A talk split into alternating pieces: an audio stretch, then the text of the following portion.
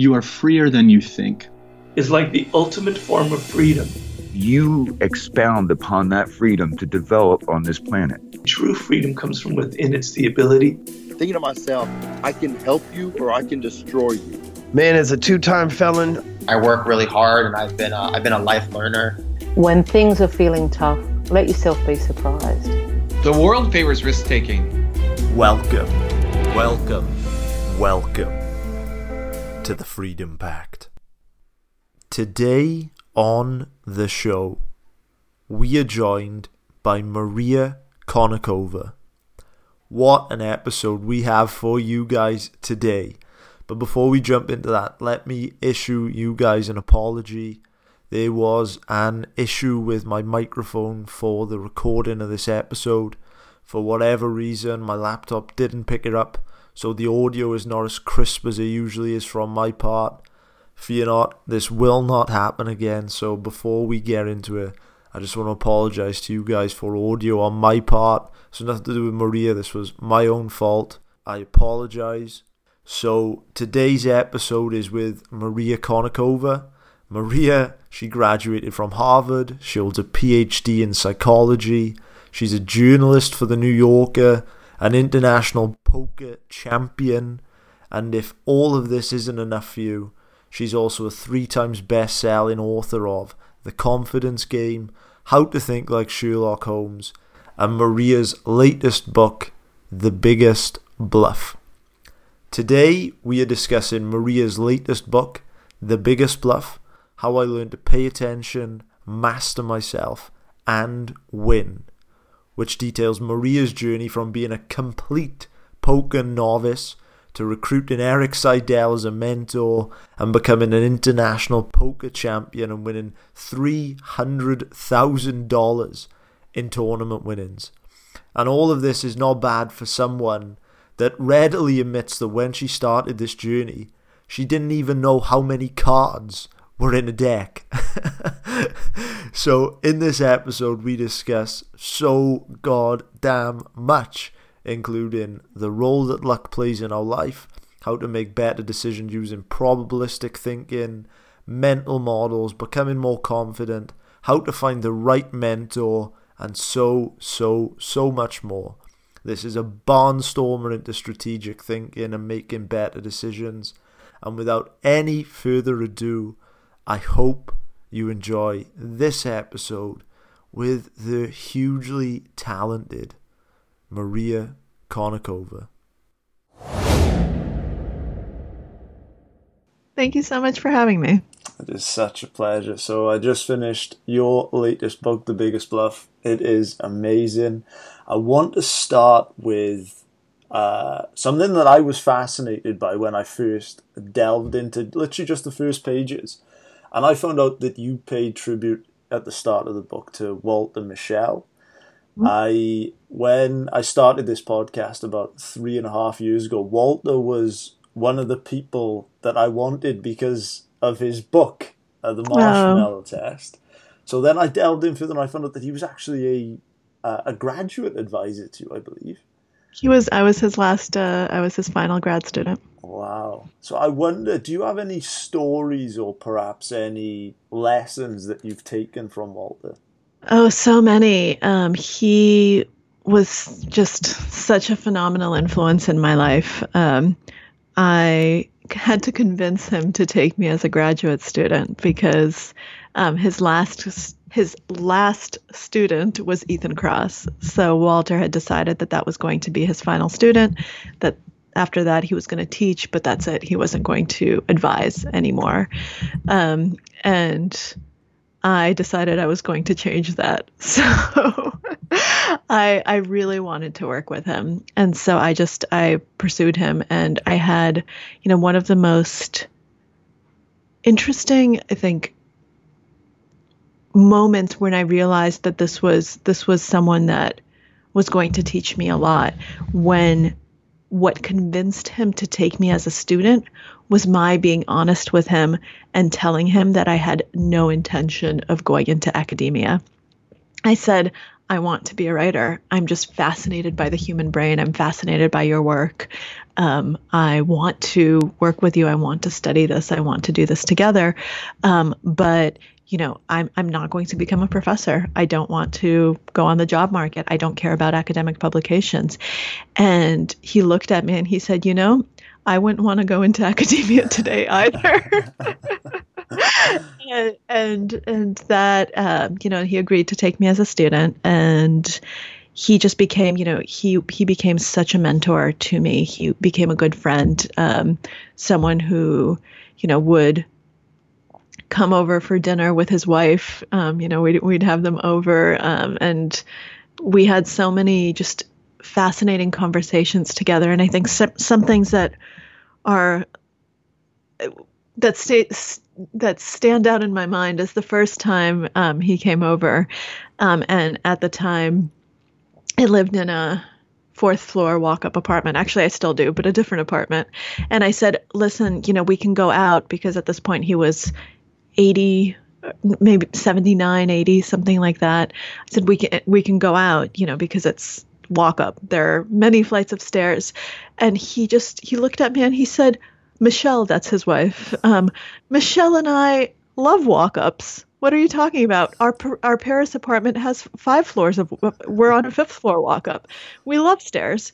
And that just, that was Walter. Like he, and he just would saunter up the stairs. Um, and, and that was the kind of person he was. Um, he was also a brilliant artist, a beautiful artist. His artwork was in his, hung on his walls along with um, other just incredible painters. Um, he was an art collector, and he knew Serge Zabarsky, who was um, someone who had come from Austria, like Walter, um, and had a huge art collection um, that became the Neue Gallery um, in New York. But at the time, he was an art dealer. Um, and because they were friends, Walter has just had these incredible paintings um, that he was able to get way back when. You know, he had Schiele's and Matisse's and all of these just beautiful, beautiful art on his walls.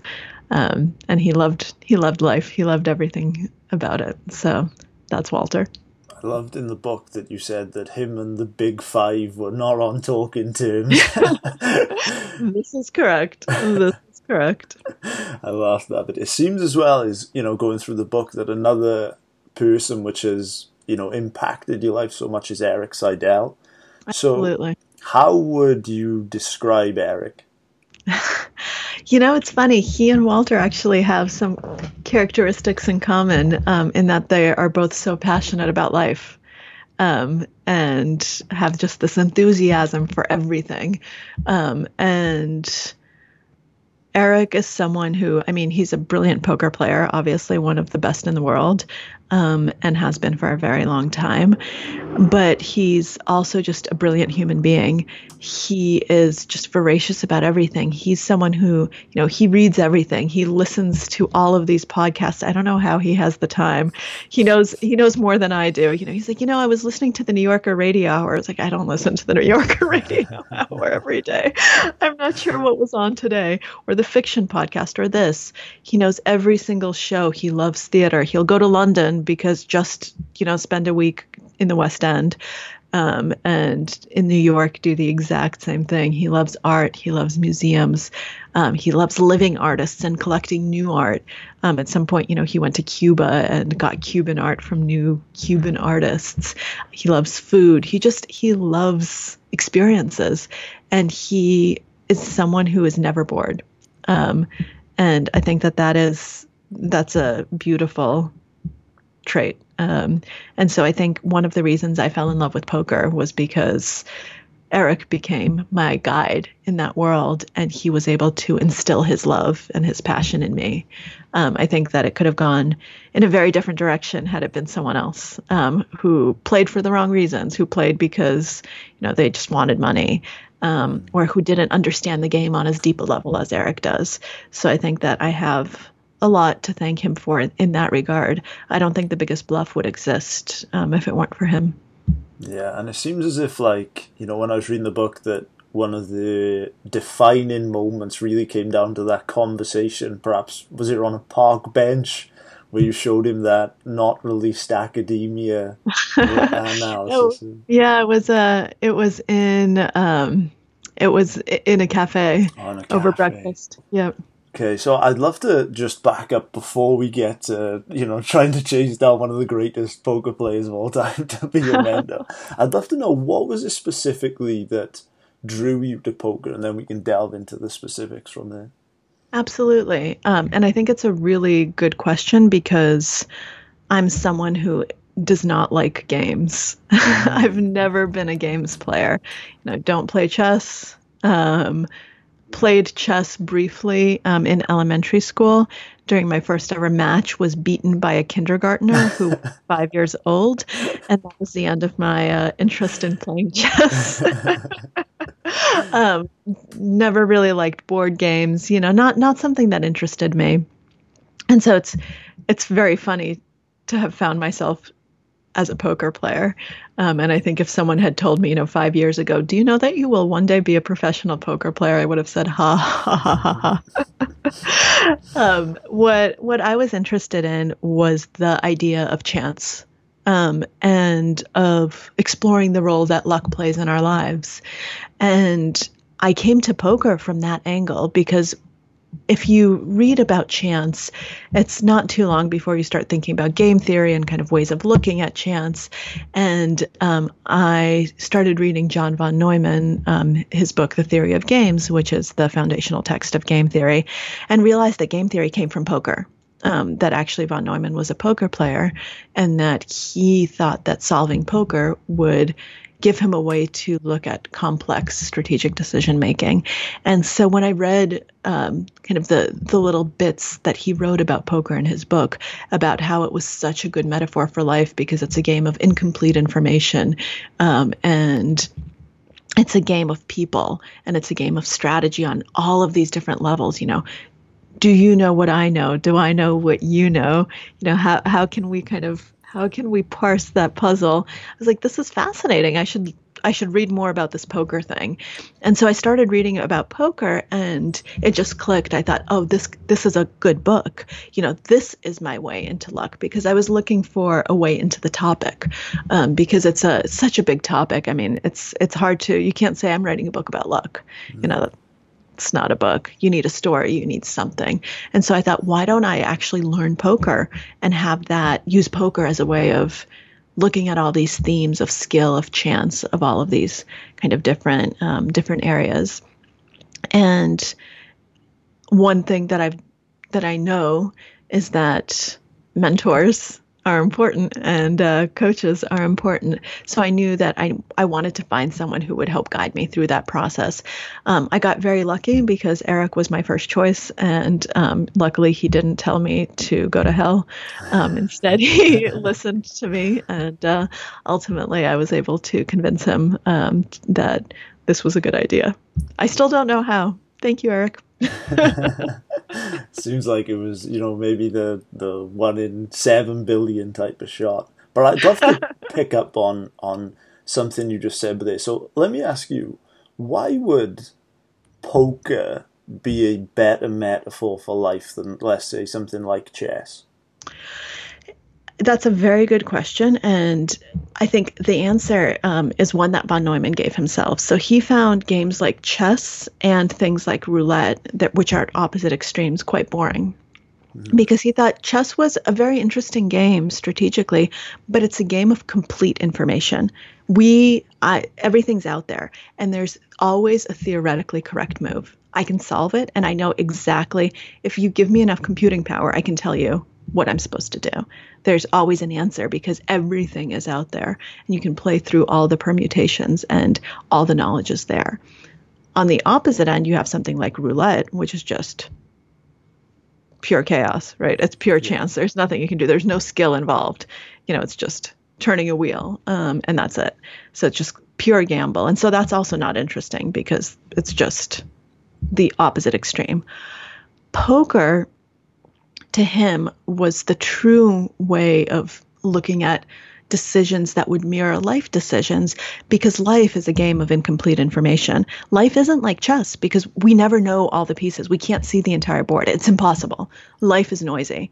You know, it's life is like chess, but you can't see half the board and the pieces might change and something you thought was the queen ends up being the bishop and, you know, it, and all, all the things. All things are changing all the time. But in poker, and especially in uh, No Limit Texas Hold'em, which is what he played, the, there's a very fine balance of known to unknown information. So they're my cards, and only I know them. You don't know what I have, but all you know is how I'm acting and what I'm telling you and the story I'm telling you. And your job is to try to figure out, you know, does my story make sense? You know, am I telling you what, what's real or not? Um, and if I if I deceive you, then I'm going to win. And it's it's one of these things where it's when he looked at that, he said, "This is this is how life is. This is what strategic decision making is like. You know, we this is this is how it is to communicate with people, to negotiate with people, um, to be, you know, at a table." Because you have to remember that at the time, this guy who, you know, was saying, oh, poker's the poker's the key to life, he was advising, you know, the U S government. He was working on the hydrogen bomb. Like this is a, this is someone who was involved at the highest levels of decision making. Um, and, you know, he he said that real life, and this is this is now an a uh, near near exact quote, consists of bluffing, of little tactics of deception, of thinking to myself, what does this man think I mean to do? And that is what games are about in my theory. That's poker. That's not chess.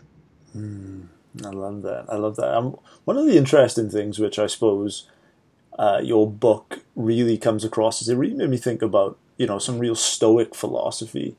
Yeah, and and also it took me, you know, into um, especially in the last few pages about, you know, things like superstition, yeah. And I've got a quote here, and it says, "I may not believe in superstition, but I am coming to appreciate the power of belief in a broader sense."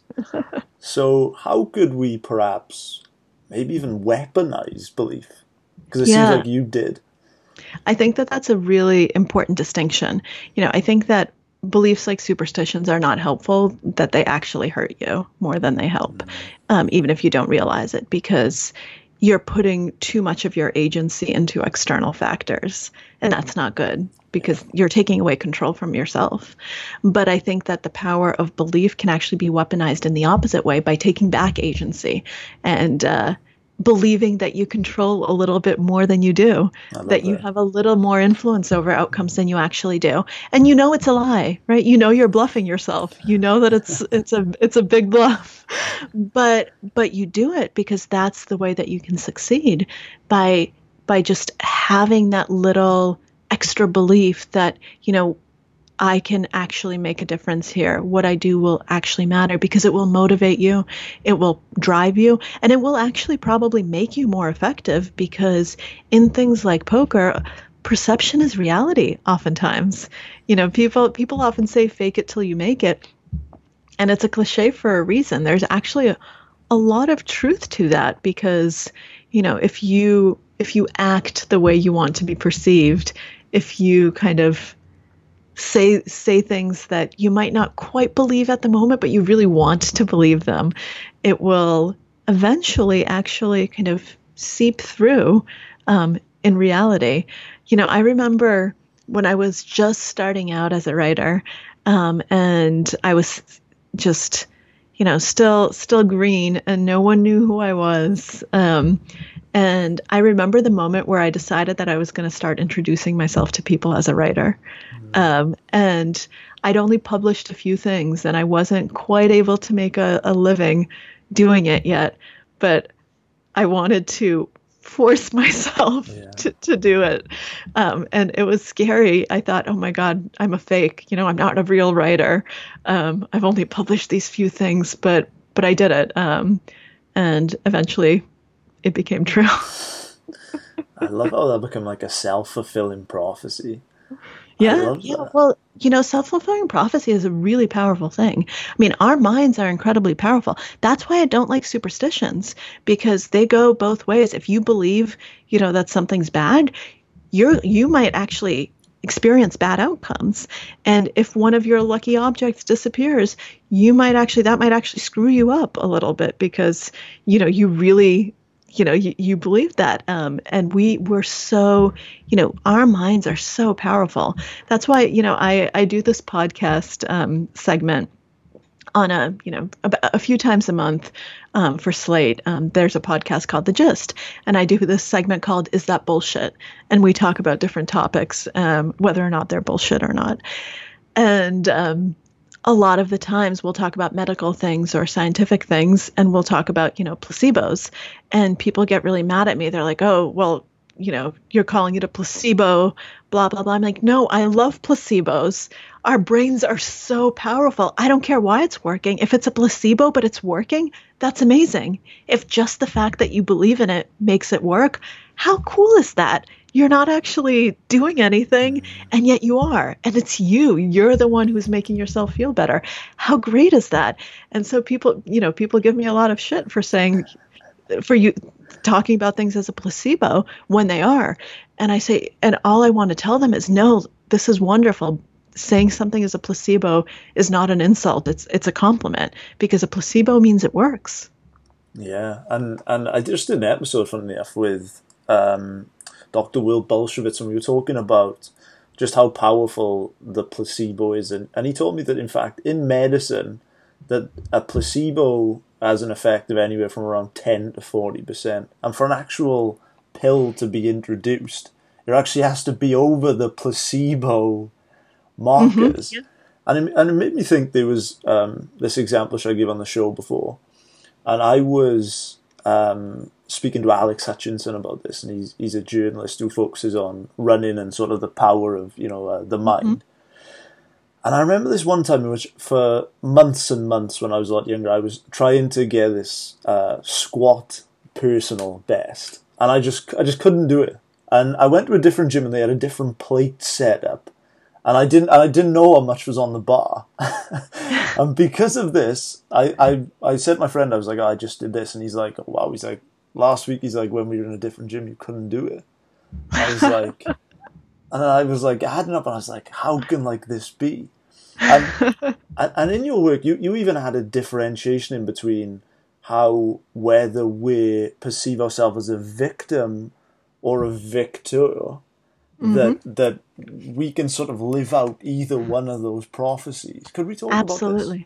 Absolutely. I mean, it's something that I think poker has really solidified in my mind, um, and that Eric Seidel was was very was very central also in solidifying in my mind. And that's just how important mindset is, and how much it matters that things we don't think matter actually do. You know, the habits that you use when describing things, how you describe something that happened, how you describe an event, because the words that you use to describe it actually mirror how you're thinking about it, how you're thinking about it in your mind, how you're perceiving it, how you're experiencing it. And the way that this came out in poker is I, I lost a big hand, and I ran to Eric and started telling him about it. And he just stopped me and said, you know, do you have a question about the, how the hand played out? And I didn't, because it was just what's in poker called a bad beat, where, you know, you're ahead and then someone else, it's called sucking out, sucks out on you, and they end up winning. Um, and it hurts, and it happens a lot, um, and you just have to deal with it. And he told me, I don't care. Unless you have a question about the process, about how you played the hand, I don't want to hear it. And I said, but, you know, can't I vent? And he said, and he said, no, you can't, because I don't want you thinking about it. I don't want you focusing on this. Forget the outcome. Did you make the right decision? When the money went in, were you ahead? Yes, I was. I had a set. He had a draw. I was far ahead. Um, so I made the right decision. End of story. Forget the run out. Forget the cards. Forget what happened. When you made the decision, was it the right decision? And it was just, it was and he actually, he had this wonderful phrase.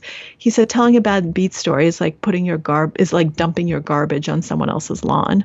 And I thought, yeah, you know, it's actually true in more ways than one, because telling it is dumping your garbage on someone else's lawn, but also focusing in on, on it internally and actually remembering it and letting it kind of sit on you. It's like having garbage inside of you.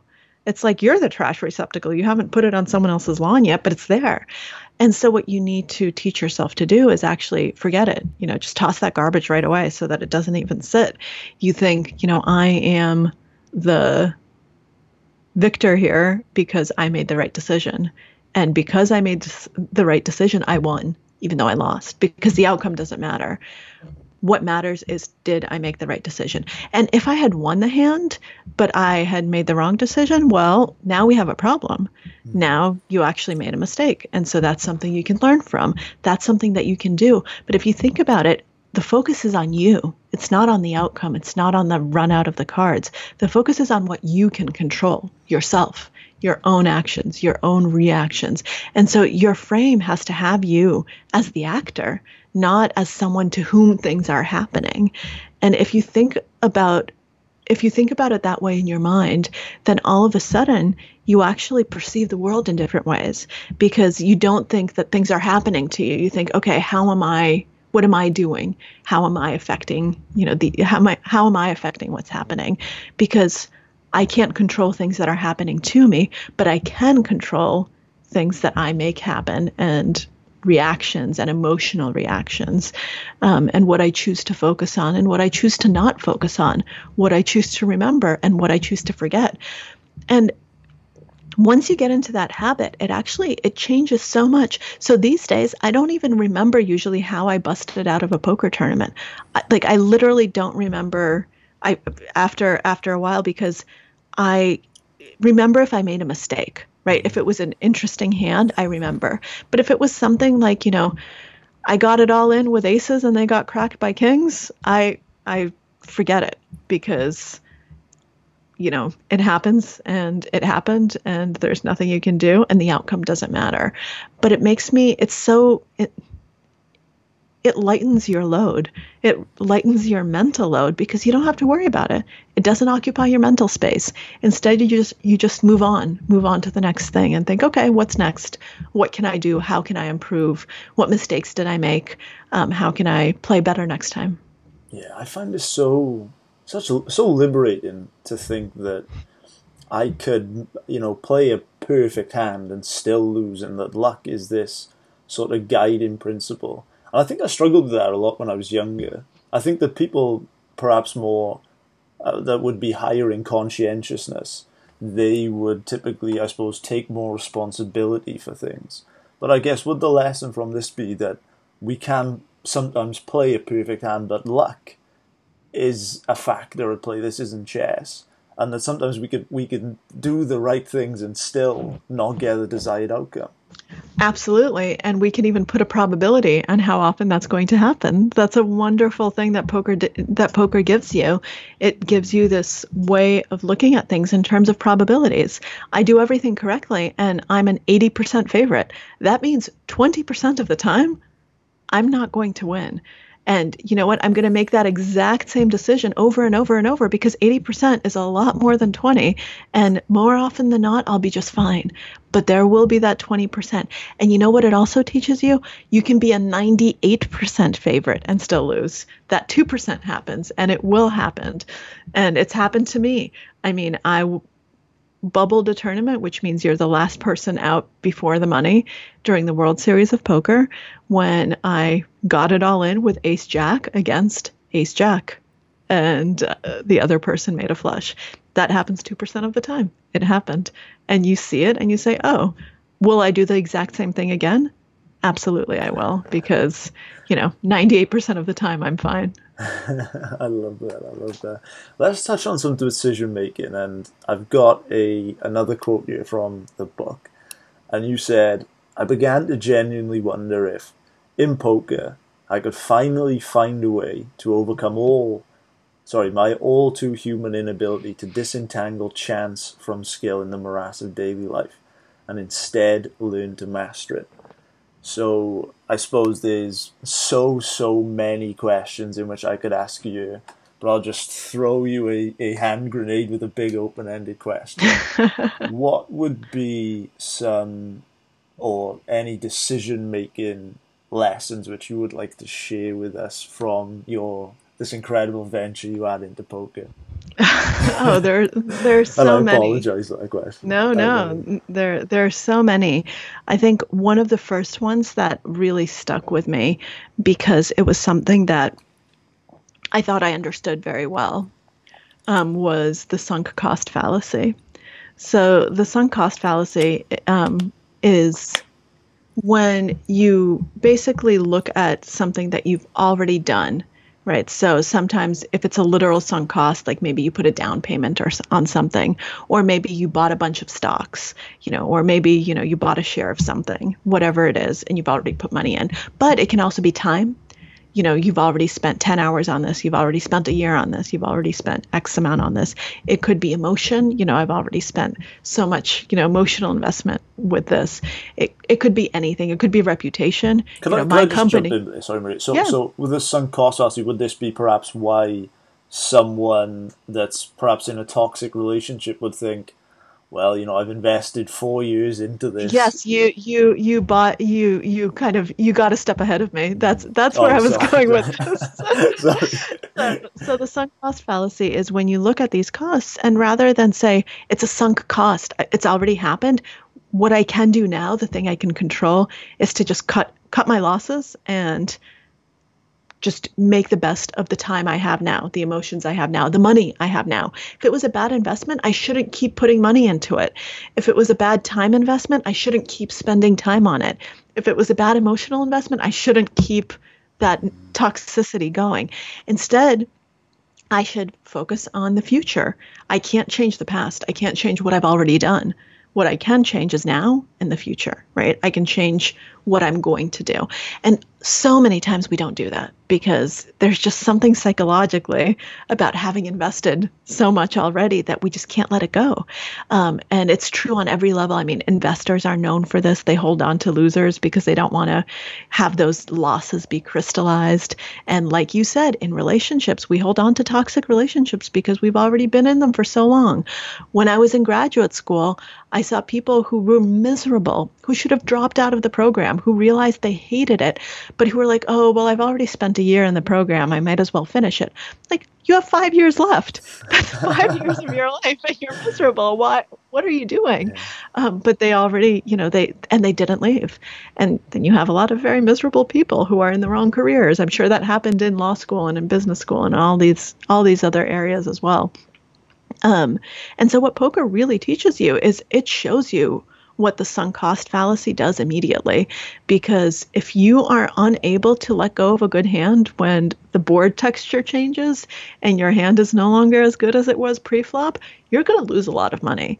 The people who are unable to fold top pair, who are unable to fold pocket aces, which is the best hand in poker, you know, who just can't let it go, are the people who are going to be ultimately losers because they just can't, you know, they can't deal with it.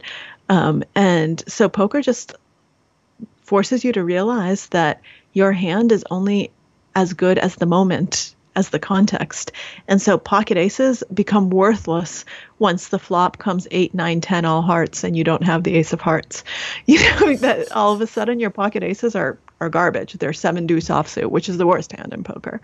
And you've got to be able to let them go. If people, you know, if someone bets and someone raises and all this stuff happens, you can't be saying, I have pocket aces. You know, I have the best hand. I can't fold. Um, and so it teaches you to let go of the sunk cost fallacy. And I found that I was able to start doing that more in life the deeper I got into into the poker world. So that's just one example, but I think it's one that we all experience in so many different parts of our lives. And that is so powerful. And I think it will save people so much time and heartache to just take that lesson to heart and to and to realize that just because you did something in the past does not mean you have to keep doing it. It yeah. really doesn't. You should always be willing to do something different, to change direction, to change your mind. Actually, the sunk cost fallacy also comes to beliefs. People say, well, I define myself as this type of person who believes in this. I, it's part of who I am. I can't change my mind about it. Um, and actually, yes, you can. Um, and that doesn't make you a worse person or detract from who you are. I think it makes you a bigger person. A lot of people value consistency over actually learning. And I think consistency is really overvalued. Yeah, I'd love to pick up on that, because when I think about cognitive biases, I think, you know, when I think about them, that they are really good at explaining why we did something, but they're so difficult to sort of use them in the moment. Like, for example, I listened to Daniel Kahneman, who's really mm-hmm. the godfather of these cognitive biases. And, and this, this has worried me. I've lost sleep over this. And Kahneman said, I've studied cognitive biases my entire life, and I'm still no better at them than yep. anyone else.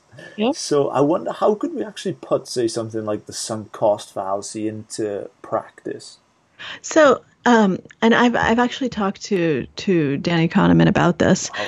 um, and he so poker is actually this. It's almost like a like a magic bullet as cl- or as close as it gets to a lot of these things, because one of the reasons that the biases are so difficult to fight in everyday life is because understanding them doesn't make them go away.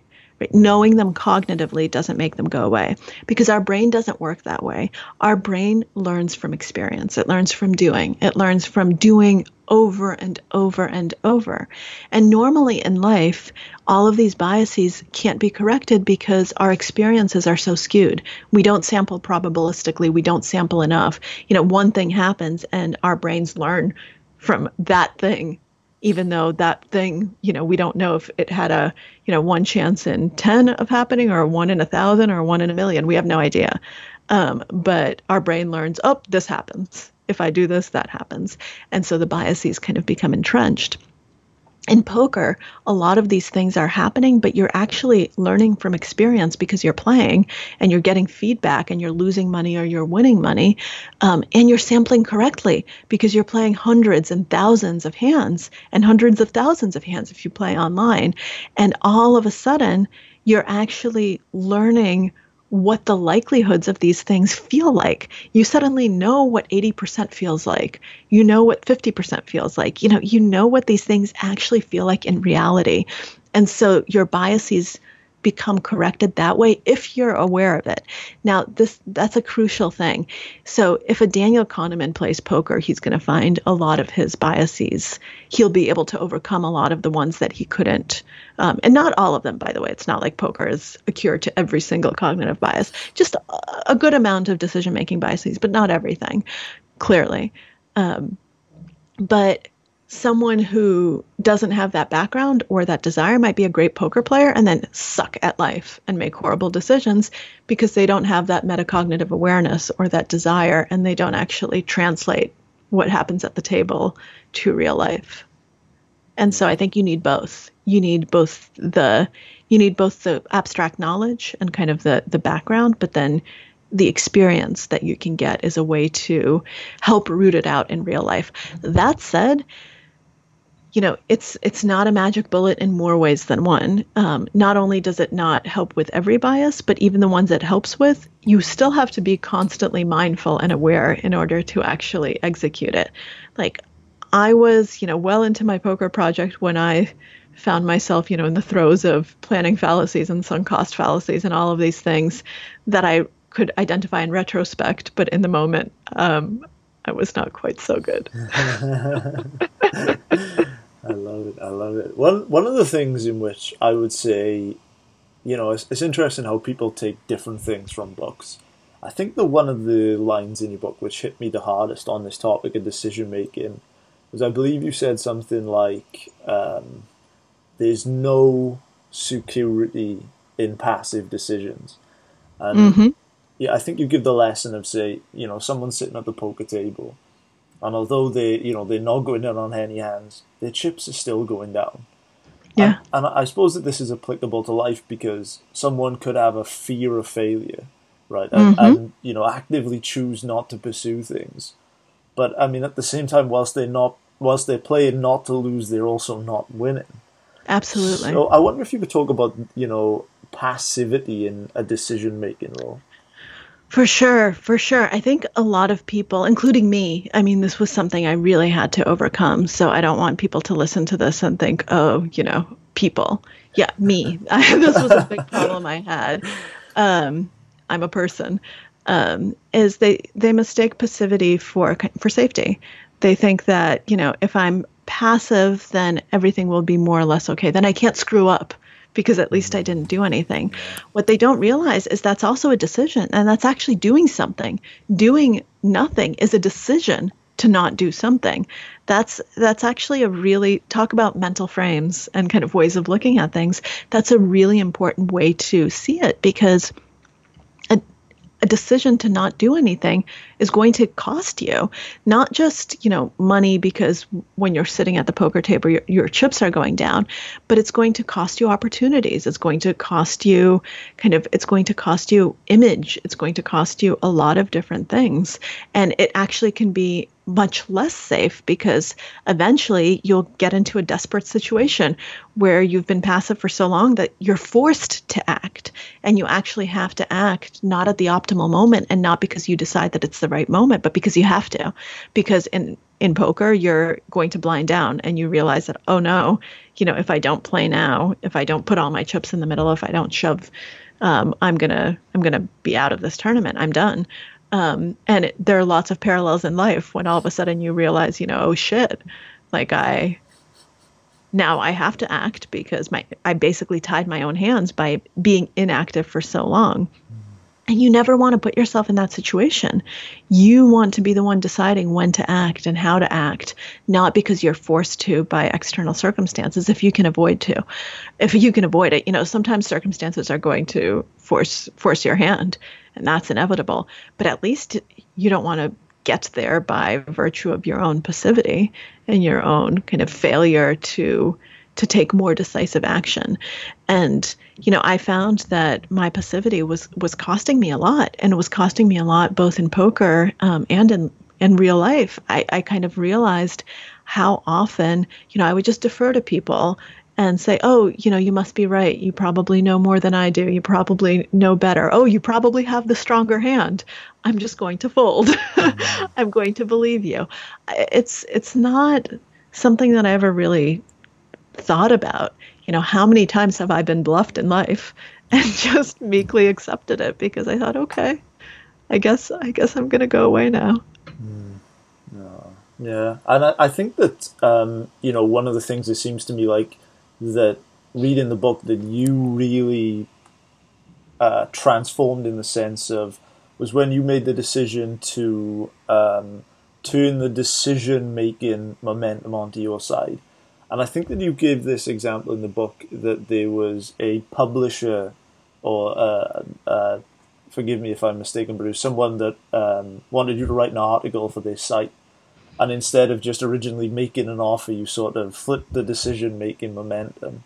So I'd love, mm-hmm. could, could we talk about this, about, you know, sort of flipping that decision-making momentum and sort of, um, you know, more inquiry type of thing, which, which I absolutely love. Could we talk about that? Sure. Well, well, let's start with the with the second part of that. Um, when you say more inquiry, that's actually half a quote from Eric. Um, one of the things that most stuck with me, and it's so funny because if you if you talk to him, he'll say, "Oh, I'm really not eloquent," and I want to say, "You you have such eloquent phrases. You have just these absolute brilliant insights." And there was something he said to me early on, um, which he'd actually told another poker player, which is, less certainty, more inquiry. And to me, that was just such a profound statement, because it just, it's a way of reframing everything. You, you never know everything. You can never be certain of everything. So all, all you can do is just question, and always question yourself, question the process, question what's going on, so that you can come to the best decision process, so that you can make the best decision, so that you can grow and become better. And if you're constantly inquiring and you're never sure of anything, it saves you from false confidence. It saves you from a lot of these biases that happen if you just, you know, decide this is the way to do it. This is the way it's done. Um, and, you know, if you look at history, so many great insights come from people who do things totally differently, who who think of things in new ways. So many, you know, advances in, in a field come from people outside that field who don't know how it's done in that field. And so they, they think of something totally new and it works. Um, not always, but a lot of times that's what happens because you're not constrained and you're thinking and you're inquiring. So that's kind of, I think that that's such a huge component of what I learned. Um, and it's such a huge component of decision making that can make you kind of change the decision momentum because once again, it's putting it back on you.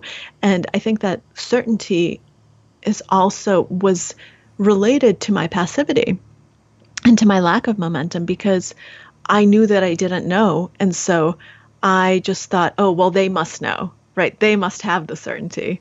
And so I, rather than realize that, no, nobody knows, there's actually, there's no right way. I would say, well, I don't know the right way. I don't have it. So I'm just going to fold. I'm just going to, I'm just going to st- take a step back because I don't know.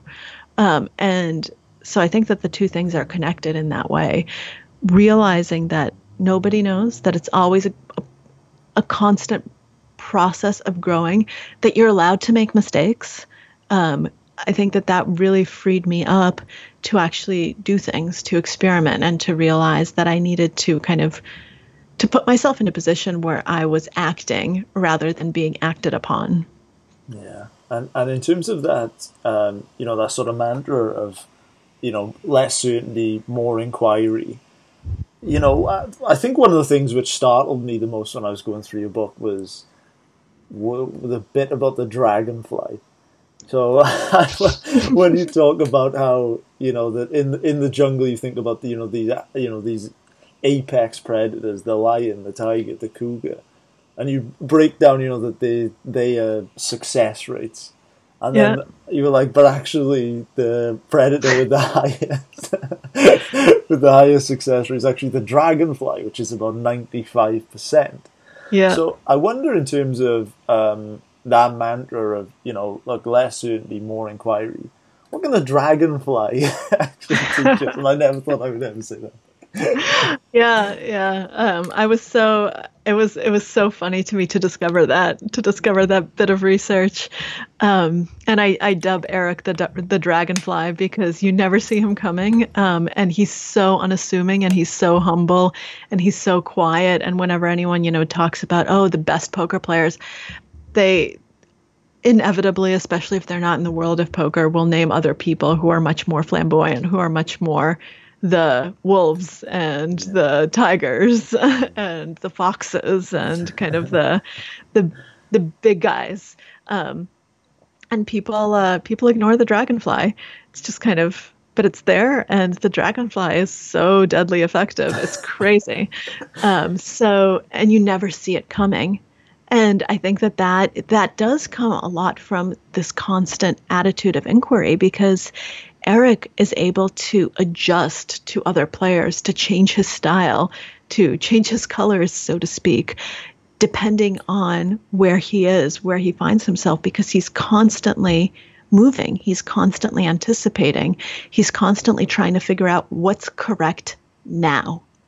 Not what was correct yesterday, not what was correct against this opponent, not, you know, what does the theory say is correct? What's correct now? Let me just take this moment on its own. Let me make the best decision possible. And s- so few people do that, but that enables him to strike with much greater accuracy because he's actually making his attack, you know, very, very just unique to this moment, to this person, to this play. And, you know, that's that's a very dragonfly way of being. And I think that that's why he's able to kill opponent after opponent. And by kill, I mean knock out of tournaments. Eric is the least violent person I've ever I've ever known. Um, but I think that I think that that constant process of inquiry also makes you much more nimble. It makes you much more maneuverable. It makes you much more able to change in the moment when you need to. Yeah, I love that. I love that principle of, you know, just being curious, just being curious. I I, I love that so much. What would be, um, so you talked about, you know, these um, cognitive biases. You mentioned um, uh, the, the one fallacy in terms of the, you know, sunk costs. What would be perhaps one other decision-making metric which you learned from this venture into the world of poker? Well, I think that's something that we've already talked about, but I'd just like to um, make more explicit is kind of this understanding of probabilities and this understanding of probabilistic thinking and kind of this understanding of the fact that there is no certainty. You know, in, in poker, nothing is one hundred percent, right? Whenever you're making a decision, because there's always unknown information, you're never going to be one hundred percent certain. That doesn't exist. And so people often will look for false certainty. Um, or will believe in false certainty. And it's so important to let go of that and to become comfortable with uncertainty, comfortable with the fact that you're never going to have all the information, that it's just not possible. And then to learn to just make the best decision you can when the probabilities are on your side. If it's bigger than fifty percent, that's amazing. And poker has taught me that. And poker has taught me that one percent matters, two percent matter. That's a huge, huge edge. That's a huge difference. Because normally people will say, oh, you know, there's no difference between sixty and sixty-two percent. There is. There's a lot of difference. And you actually learn to tell that.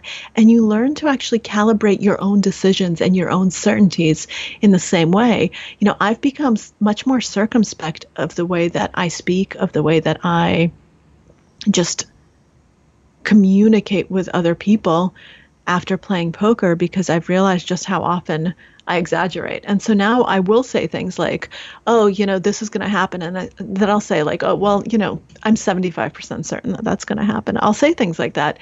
And people will sometimes look at me like I'm a little weird, but it's very helpful because it kind of opens up the window that you, I, I'm not sure. And then it also makes me question it, because sometimes I'll realize that I'm less certain than I thought I was. And so I'll want to look it up. And it actually kind of helps me fact check myself and think, oh, wait, why am I so certain about this? You know, do I have a good reason to be? No, I don't.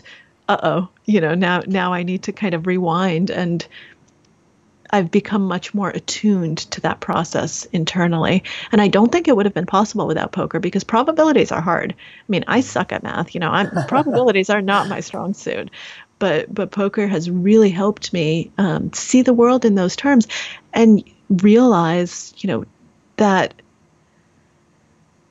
that we can only, we can only do so much. Right? We can only be so good, and that's okay. Like, it, it's okay if it's not one hundred percent. That's fine. You know, seventy-five percent is pretty good. Um, well, it depends on what. If we're talking about a test uh, that that looks at uh, whether or not you've had a disease, seventy-five percent is not very good. Neither is ninety-five percent. But, uh, but if you're if you're making a, a normal decision, then all of a sudden it can be very good. I love it. I love it. In terms of um, poker, because this is obviously one of the things where the win ratio is typically very low, what would your advice be on dealing with something like failure? How did you become more resilient? I think part of it is in trying to divorce yourself from the outcome, and it, to realizing that, you know, chance is going to happen. You know, these things are going to happen, and it's not personal. It has nothing to do with you. The cards don't care about you. You know, they're they're just there. The deck doesn't care about you. It's it's really just noise. It's an outcome. It's it's just it's variance, and variance can go in any direction, and I can't do anything about that. And so understanding that and accepting that actually makes you much more resilient, because you you realize, okay, I shouldn't dwell on the things I can't control. And sometimes the variance is going to go against me. And sometimes it's going to just beat me down over and over and over. What can I do about that? Well, nothing. But what I can do is control how I react. control how I process it, control what I take from it, control how I frame it in my mind, and what I do next. That I can control. So let me focus on that and let me actually just accept and be okay with the things that I couldn't control, rather than sit here and curse fate and say, I'm so unlucky, poor me, I can't believe this happened to me. That is not useful. That is not productive. That's not going to do, get me anywhere or do anything. Yeah, maybe something terrible happened and it sucks, you know, and but I can't change it. And if I can't change it, then why in the world am I expending energy and emotion on it? Yeah. Such a good answer, such a good answer. And I think it, you know, brings it back nicely in terms of focusing on the internal locus of control. Yeah. But the, one other thing in which I'd love to um, pick up on in terms of this is, when I read the book, it seemed as if going, you know, from start to finish, as if you personally underwent uh, an enormous transformation. I mean, it seems as if the character in which I was relating to at the start of the book was like a whole nother person by the end. Which I found was just completely amazing. What would be perhaps one thing in which you could offer in terms of raising our confidence? Be a dragonfly. No, seriously. Be a dragonfly. Be someone who doesn't care so much about how you look, because dragonflies are not very attractive. I mean, maybe if you're an etym- Etymologist? No, not etymologist. And to, who, who's, who's a person who studies something like that? The person who studies, etymologist studies the origin of words. But if you're if you're someone who studies insects, maybe the dragonfly will be beautiful to you. But if you're me outside and this big thing is coming, you know, at your face, it's not necessarily my idea of beauty, um, or it's not, it's not my idea of, you know, something I want to be. But that's okay. Don't care what you that you look like a little alien with a weird head. You know, that's that doesn't matter. What matters is how effective are you?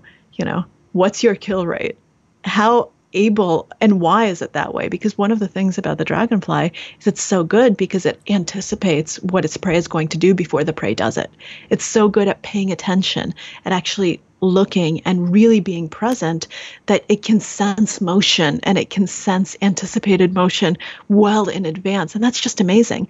Ima- imagine if you could have that skill, right? And and we can cultivate some of those skills by being attentive, by being present, by being mindful, by actually putting ourselves kind of in the world and really focusing on others, focusing on what they're doing so that we can anticipate what they're going to do, and so that we can just not care about appearances, but care about effectiveness and care about doing the best we can and being as effective as we are. And by ninety-five percent kill rate, I don't necessarily mean literal ki- kill rate. Actually, I don't mean that at all.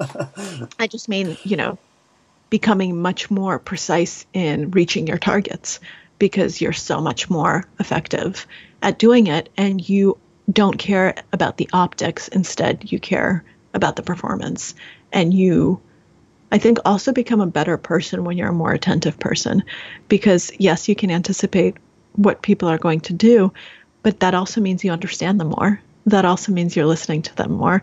That also means that you're just more present, um, and you can anticipate their needs, not just their actions. And you can be, you know, a dragonfly in the sense of, rather than killing them, offering them a chair because you realize that they're going to need it.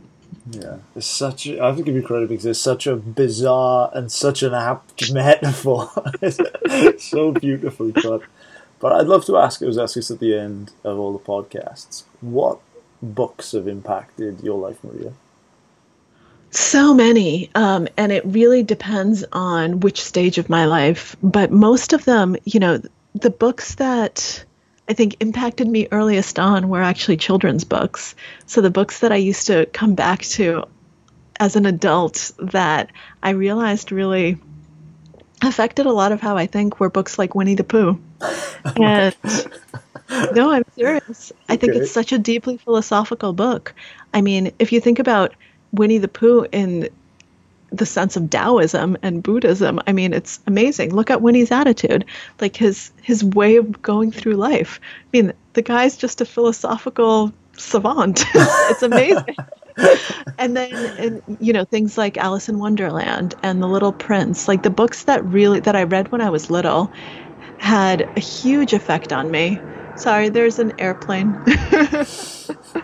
and and there are things that I've really kind of that I've really gone back to over and over. And then, of course, there are, you know, there are other books. There was one book that really, I think, changed the course of a lot of a lot of my career when I read it in high school, which was Oliver Sacks's The Man Who Mistook His Wife for a Hat. I remember reading that for a psychology class and thinking, like, oh, my God, just I love psychology. Like, he made me fall in love with psychology. And I thought, and I also thought, wow, you can write this way. You know, you, you're a doctor and you write like this. This is amazing. Stephen Pinker had a similar effect on me, and he actually became one of my advisors as an undergraduate. Wow. So I, wor- I was able to work with him. But he, you know, his books also had that effect when someone can write so beautifully and so eloquently about the mind. Um, and so in a very different way from Winnie the Pooh, I think those books had a big had a big effect on the trajectory that my career took.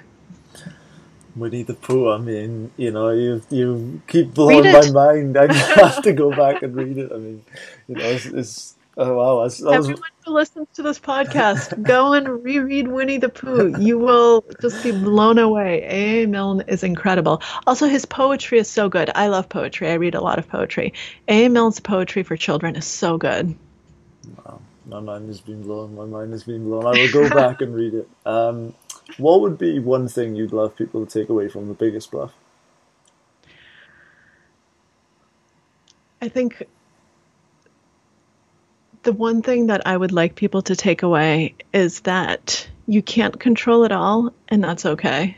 Um, and you never know what tomorrow will hold. I mean, could we have could we have predicted that, you know, we'd be going through the moment in time we're going through right now?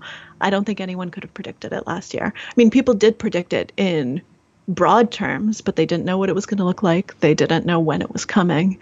And I think one of the things that I really took away from this journey is to just be at peace with that and to really appreciate kind of appreciate the day-to-day more, appreciate the moment, appreciate the things that we do know and that we do have, because uncertainty is always going to be a part of life. Um, and to think that you can somehow change that is is very hubristic. Um, instead, I think we need to be humble in its face and yet um, really still do our best to control what we can. Um, and to really maximize our actions, maximize our reactions, our emotions, the things that are within us to change. I love it. I love it. Maria, where can our Freedom Pack family connect with you? Um, I think the best ways to connect with me are either on Twitter, where I'm at mconicover, or on Instagram, where I'm girl named Maria, but girl without an I. Not because I can't spell girl, but because someone got girl named Maria with an I before I did. Um, and those are the places where I'm most active. I'm hardly ever on Facebook, um, but I do try to get back to people if they send me messages on either of those two platforms. And I also give updates on what's happening with my book and with other things. Um, that's where that's where those will be. Maria, this has been fantastic, and those links you mentioned will be linked below, so whoever listening can just swipe up. And The Biggest Bluff is out June twenty-third, I want to say, June twenty-third. Yep. So we will, when this episode comes out, the book will be now available. So Maria, thank you so much for your time. The last thank forty-eight you. hours, you've blown my mind in multiple ways. So Thanks I seriously so can't thank you enough. It's been an absolute pleasure. Well, that concludes one of my favourite episodes of the show. I would love to have Maria back on in the future. I cannot recommend Maria's work to you enough. I personally learned so, so much from speaking to her. She is such a hugely impressive woman. On another note, if you guys enjoyed our work, please hit the subscribe button on iTunes. This episode, this interview is also up on our YouTube channel where you can see myself interviewing Maria. You can see the video interviews along with all of our other stuff. And if you would like some more value, some more content, articles, books, behind the scenes stuff, future guests, ways to get in contact with us, we have a healthy Wealthy and Wise newsletter, which we put tremendous care into. No spam, no marketing, nothing like that. All of the good stuff. I will leave a link below for you. Swipe up on this episode and hit the smash. And then, as a side note, I promise the next episode you listen to, I will not be sounding like a robot through my laptop's mic. My actual microphone will be back. So, guys, thank you so much, and we will see you again Monday.